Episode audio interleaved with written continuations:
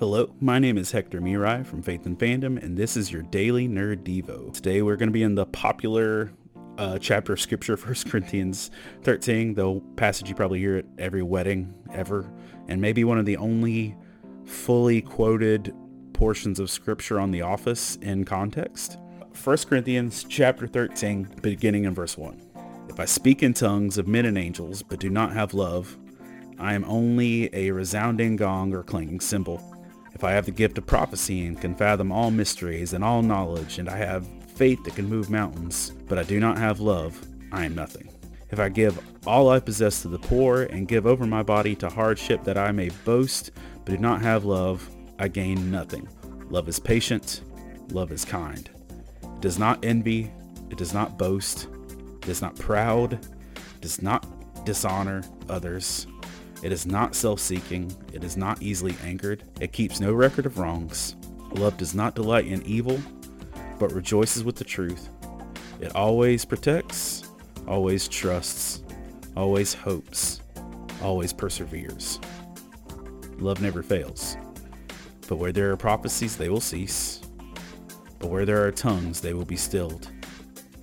Where there is knowledge, it will pass away. For we know in part, and we prophesy in part. But when completeness comes, what is in part disappears. When I was a child, I talked like a child, I thought like a child, I reasoned like a child. When I became a man, I put away the childhood behind me.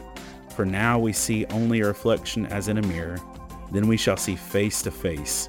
Now I know in part, then I shall know fully, even as I am fully known. And now these three remain faith, hope, and love. But the greatest of these is love. And I think this is one of the most quoted passages in like public domain stuff and everything because everybody wants to be loved. Everybody wants to experience love. And honestly, this is the best definition of love that exists, period. Like there's not a better definition of love. And it also really just puts into perspective that all the stuff that we spend so much time doing can end up kind of being pointless if we don't do it in love, if we don't do it well, if we don't do it in a fashion that actually helps people to see because you know as it was stating down at the end that right now we see stuff as like it's in a reflection because we aren't really able to fully experience and express the love of God to each other because of the sinfulness of our nature, our own human failures, our flaws, because we're literally that dim reflection. And if we're not taking the time to reflect love in what we're doing, you know, it's pointless, which is why just showing how spiritual we are, just showing how effective we are at certain ministries or how, you know, big we can get with different things. That stuff doesn't matter if we don't love well.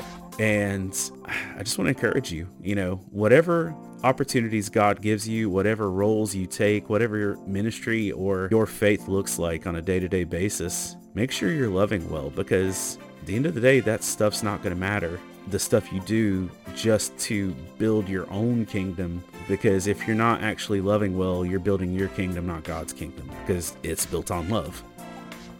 So I encourage you I challenge you love well and that's all the time we have for today. If you want to hear more nerdy devos every weekday hit the subscribe button wherever you listen to podcasts. You can also come hang out with us on our Facebook group the Nerd of God Squad. I'm Hector Mirai from Faith and Fandom for the Daily Nerd Devo. Until next time, love well.